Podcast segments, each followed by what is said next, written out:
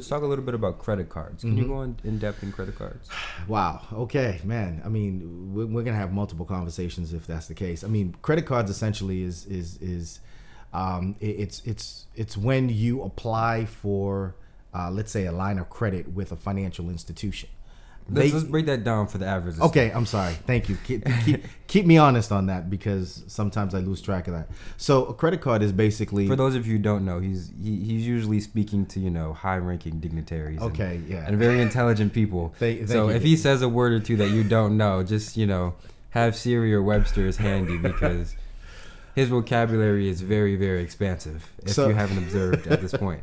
But um, go ahead. As you were saying about credit cards. Oh my goodness, man. Um, so with a credit card, basically, it's it's um, you you it's when you apply to a financial institution or a bank. Right. And what they do is they give you what's called a line of credit, which is basically saying, okay, you have let's say a thousand dollars that's available to you, and you could spend it at any given point in time in however increments that you want.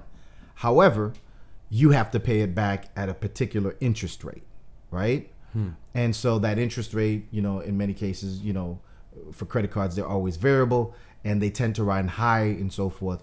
Uh, but you know, I don't want to get too deep into So for technical. so for example, say you you have a credit card and the bank says you have a thousand dollars of credit on this card, Mm-hmm. and so how it works is you're free to spend the thousand dollars of credit that you have, but when you pay the money back, you might be paying a thousand five hundred dollars because you have you have to pay back the thousand dollars Plus plus interest. interest. Just Right. breaking that down. Correct. eh, Correct. So, you know, with that said, you know, oftentimes what I see with a lot of young people is they receive the card in the mail. There's great. There's no instructions. There's no. There's not any manuals. And I think that's intentional. Eh, Correct. Correct. and so they said, okay, fine, a thousand dollars. Great. I got a thousand dollars to spend. So you go to the mall, and to your point earlier, you get a pair of J's, or you're out there, you're just buying all this clothes, and you know you run the card, and you get back, and you're like, great, you have all this clothes, and I think the term is flossing, right? And you're you're, you're running around looking. Might be a couple decades late, but Well, okay. Well, look. I'm trying to speak to this audience so that they can understand Right, right. relative terms. But you're running around looking good, feeling good, and then one day you go to your mailbox and you see a nice little envelope that you know has the name of the credit card company on it, and you open it up, and it says, okay, five hundred dollars. You know, it talks about APR, which is the you know annual percentage rate, and and and and then it says money owed five hundred and you know twenty five dollars, let's say, but it says due now twenty five dollars. Hmm. So you're thinking, okay, fine, five hundred twenty five, but I only have to pay twenty five dollars. So I pay the twenty five dollars. I send it in. I'm good. Okay, great. So then you know maybe I go out and I go out to dinner with my friends. I spend fifty bucks. The next statement comes in, right, and it's now saying I owe 550 because I paid 25 off of the 525 but I add 50 that's 550 but then because of interest you know it goes up to maybe let's say 555 or whatever so you keep paying but it says due now $25. Mm-hmm. I keep paying the $25 so what you're gonna see is eventually it's gonna go up and up and up and mm-hmm. up. You keep paying that minimum amount which is $25 and you're saying well my payments are on time and I'm paying every month. This is good. But what you don't realize is the effect of interest accrual that's accrued. compounding mm-hmm. every month. And so, albeit you may not be spending what you thought you're spending, but interest is generating and growing and growing, and it's increasing the amount that you owe. Right. So before you know it, you spent 500. Well, six, seven months down the road, that 500 could easily become 600 or 650. And you know, you're scratching your head saying, but every month I'm paying $25. That $25 is only paying the minimum amount. Mm-hmm. So the thing that, you know, you need to understand is you have to pay above and beyond what's that minimum required, right?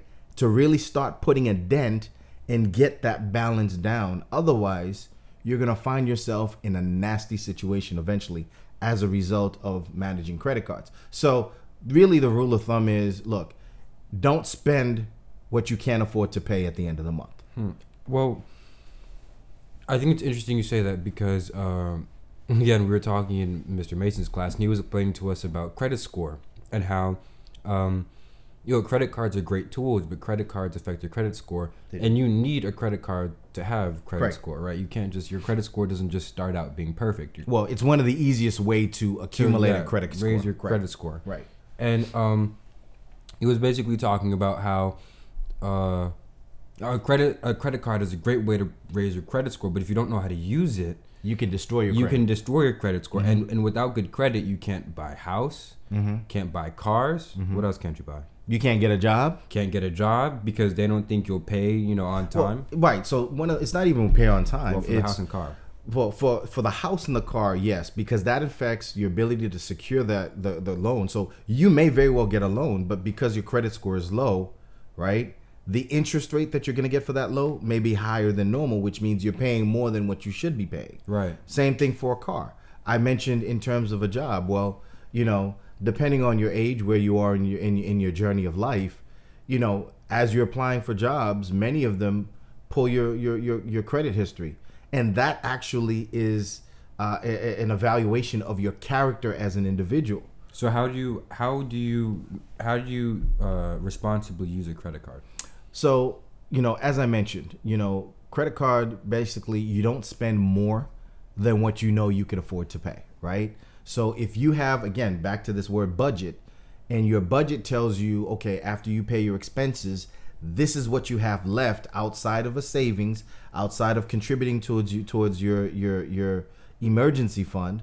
If you know that you have X left, you're using the credit card, then you know you should not use more than X So you can pay it back. so you can pay it back comfortably. The other thing too is with respects to building your credit, and I don't know this may be, and you could tell me if I'm going too too deep into the finances here, but there's also this thing called uh, your utilization rate, right? And what that is is, for example, if you use more than fifty percent of your line of credit, right? That can have an adverse impact in terms of your credit score. Mm-hmm. Simply because that tells the credit agencies that you're needing your credit card to sustain your lifestyle. Mm-hmm. But your the rule of thumb is you shouldn't use more than 30% of your line of credit right on a mm-hmm. given month. And what that shows is responsibility meaning you may have a, th- a credit limit of a thousand dollars but if you're keeping your your use under three hundred dollars Right. then that bold that shows positive behaviors as we talked about initially and that fares well in terms of building up your credit score Right, right. So you talked about credit. The second point that you made earlier was that money is a great tool but a terrible master. Uh, go go more in depth in that. Explain that a little. if you sure don't mind. sure so money you know it helps you do a lot of things. It helps you um, acquire things that you may want. It helps you in terms of uh, you know uh, um, uh, living in a particular manner in terms of feeding living in certain places. Maybe getting a car that you need helping you know to put your, your your children through school or whatever the case may be. But it's a terrible master in the sense of debt right? Mm-hmm. Meaning you fall into a situation where now you're laden because you have an obligation due to the mismanagement of your funds, mm-hmm. right? And so as a result, that's when you have you owe this, you have debt collectors, you have creditors. That's when you cannot manage your funds appropriately because you are living beyond your means. And as a result of that, it has a downward pressure on you. It weighs you. You can't sleep at night. You can't go out in peace. You can't think because you're bogged down so much because you owe more than what it is that you can live. So you're living beyond your lifestyle. And because of that, the money now controls you as opposed to you controlling it.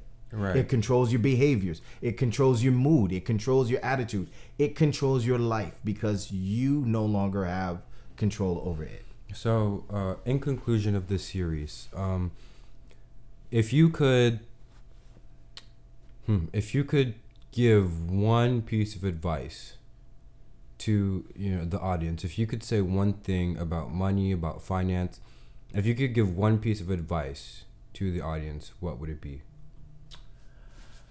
I think the one thing that, the one parting word or advice or insight that I would give is this um, really understand you as an individual in terms of your behaviors. Um, understand what your limits are. Understand what it is it that uh, drives you, right? And as you look to money, allow that to lead you in terms of how you manage, how you utilize it. Make sure that you have a plan.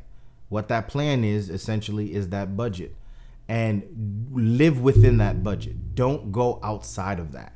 If you live within that budget and you're trying to exceed, achieve certain goals in terms of financial success, then you will achieve financial success. But the really the key element is having that budget, understanding you and your personality, bring the two together, and that will help you formulate the outcomes that you're looking for. That's great. That's great. And the, the last two things I want to leave with my audience is firstly, don't tell me where your priorities are. Show me where you spend your money, and I'll tell you what they are. Secondly, and most importantly, don't think money does everything or you are going to end up doing everything for money. Mm. So, as you live your life, ask yourself, why am I doing this? Am I doing this because I want to, or am I doing this because I want to get money? Secondly, really, really evaluate the financial choices you're making now. Make sure that you're doing things with financial intelligence, not just because you want to look good. Because I can guarantee you, the things that look good or might give you clout or acclaim at school or among your peers will not matter down the road when you're a working adult trying to make ends meet. And lastly, always remember that when God increases your standard of giving, when God when God blesses you, you don't increase your standard of living, you increase your standard of giving. Mm-hmm. You always gain by giving more. So, thank you for listening to Black at Square One, and I hope you enjoyed this series and have a great week.